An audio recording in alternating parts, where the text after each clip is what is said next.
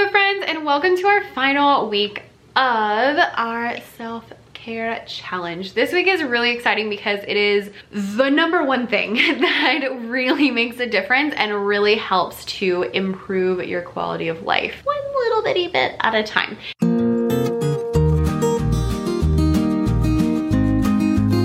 If you're new around here, we are doing a self-care challenge. So in the past four weeks, we have had a video each week with printables and a challenge for each one that's quick, five minutes that you can do each day so that you can take charge of your life, feel more mentally free and just feel happier and more refreshed overall. Today we're talking about all the things that drive you crazy. And I'm sure there are about 50 million. I call these things little stressors. So now I don't mean big stressors. I don't mean anything big or huge. I'm not talking about like money and mortgage or anything super stressful or fights or anything like that. I'm talking about little things. Those like little things that maybe don't make the hugest difference, but they kind of eat away at you each day. And every time you see it and every time it happens, it just kind of takes a, takes a little chunk out of you. There are many, many examples of little stressors in your life. And today we're gonna figure out how to identify them and how to get rid of them. So little stressors are those little things that just drive you crazy. Things like never being able to find the keys. Things like your students keep coming up and asking you questions, the same question over and over and over and over. Things like being bored to death at your duty post. Things like that closet that just every time you open it, you're like, oh drives me crazy.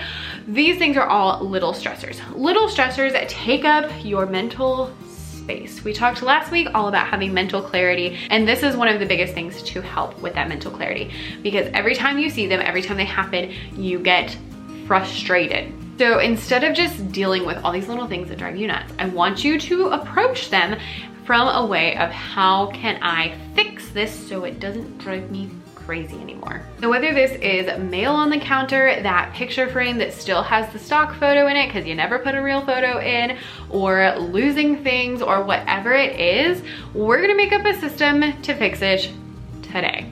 I'm gonna go ahead and tell you, this is your action item for this week, is to identify your little stressors and then to make a plan to fix at least one.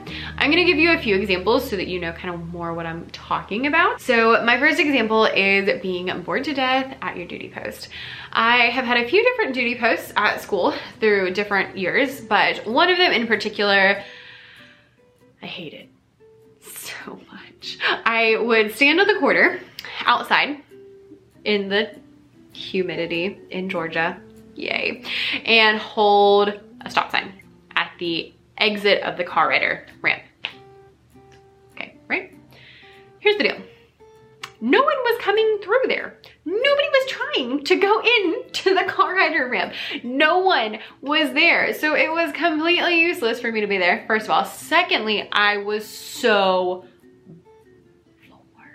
I am the kind of person who cannot deal with my brain being bored. I need to just do something all the time. Like I love doing things with my hands. That's why I do all the things. I call myself a serial entrepreneur because I try to turn everything into a business because I just can't sit still. So standing at this duty post in the humid, hot weather in the morning when it would like make my hair go out to here first thing in the morning, like I just curled it, and holding a stop sign when no one's trying to come in was not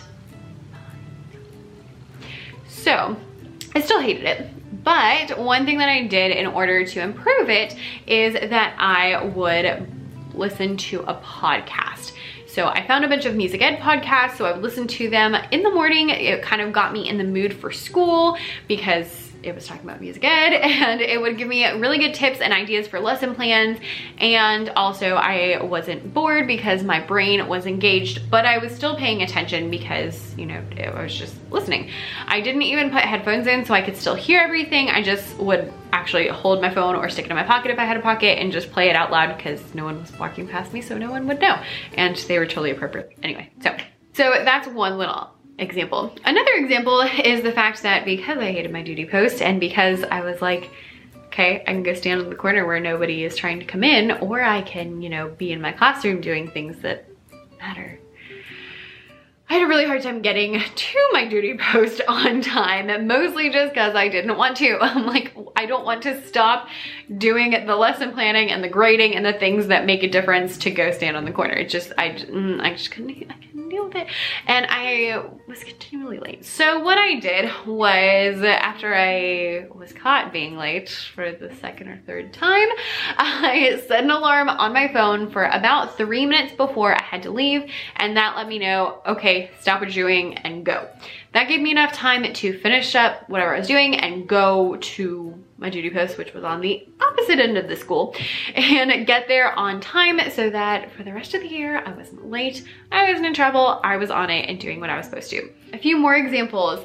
I had a very big issue with students turning in papers because they didn't know where to turn papers in because I didn't have a place for them to turn papers in. So I would have kids constantly coming up to me with their worksheets or their coloring sheets or whatever and trying to hand them to me or they would leave them on the table or they would leave them over here but I wanted them to leave them over there and it was just this huge thing that resulted in my classroom being a mess and just all the stuff everywhere. So I went and I bought a basket from Home Goods. It's just a little blue tray and I stuck it on the bookshelf and I told everyone this is your turn it in bin. Anytime you have to turn anything in, I don't care what it is, you're gonna put it in this bin. That's the only place it goes. Do not put anything in my hands because I'm gonna lose it. Do not put it on the table because I will not find it.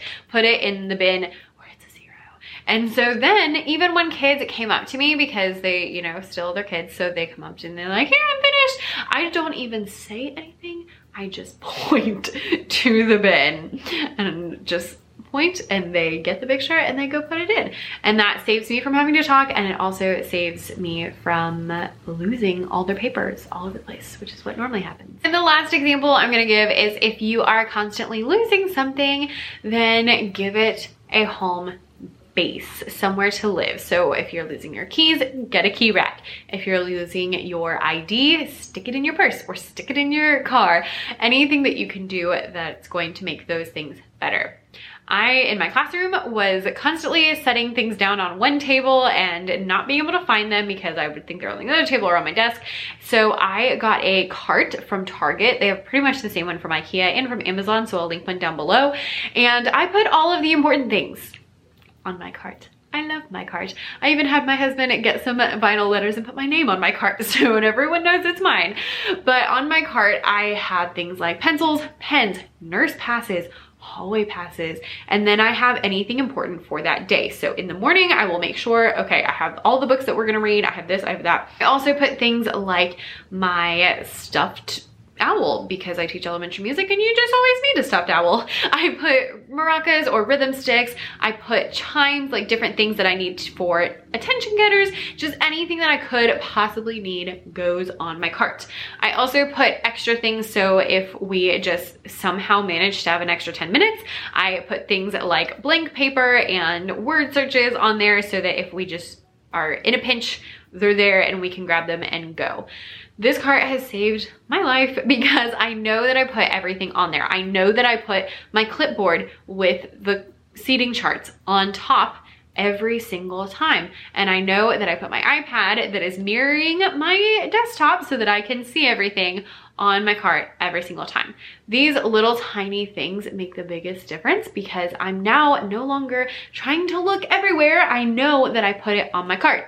And I even tell the kids, like, if you see me, try to put something down, not on the cart. Tell me, Miss Davis, put it on the cart. And they've never actually done that, but I do tell them to do it. All of these things basically boil down to if you have a problem, identify it, and then come up with a system. So you might need to buy a basket. You might need to set an alarm. You might need to set two alarms if you can't get moving the first time. You might need to have a place where you put all of the mail. You might need to go find a key rack.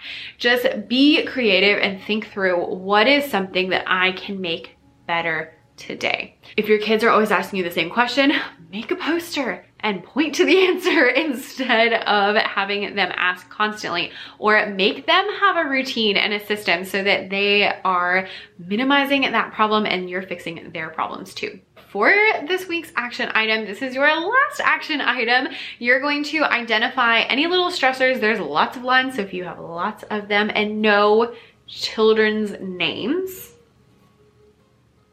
problems, write them down, and then identify at least one to fix this week. That might be cleaning the garage. That might be, you know, deciding I'm just gonna drink a smoothie every single morning for breakfast because I can't be bothered to find something else to have for breakfast. Doing that so much easier. So whatever it is, write your answer down, try it out for a week. If you don't like it, you can always adjust it later. It's not set in stone, but do something about it. Instead of being annoyed every single time you walk past the closet, just clean the closet. Instead of being annoyed by that pile of things that need to go to Goodwill, just take it to Goodwill. So some of them are as simple as that and others might take a little more creativity like setting alarms, finding baskets, making routines, those kind of things. Especially if you are looking for more organizational things, I would recommend Pinterest. They are like the organizational powerhouse. Just type in whatever you're trying to organize pantry organization, closet organization, and you'll see 50,000 different ideas for ways that you can organize your stuff and just make it a lot better. Also classroom organization. There's lots of stuff there to make it better. This is actually our last video, which means it is time to take your post assessment. So hopefully at the beginning you took your pre-assessment to see where you fell on the stress scale and hopefully you've been following along each week. So now after you do your assignment, you can either do it the post test today or you can wait until you fix your little stressors and then take it then. But hopefully you did a lot better. And if you did, I would love it if you let me know in the comments things that you have fixed with your little stressors and also your post assessment. If you did not get your post assessment, then you can click the link down below and I will make sure that you get all the printables that you need. Thank you so much for watching. And if you've been here the whole time, thank you so much for hanging out with us with this whole self-care challenge. It is really gonna make a difference. I would love to hear all about the difference that it's made in your life, either in the comments or on my Instagram, becca.e.davis.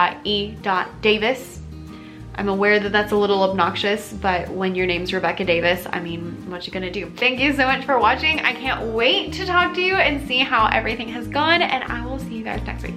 Bye.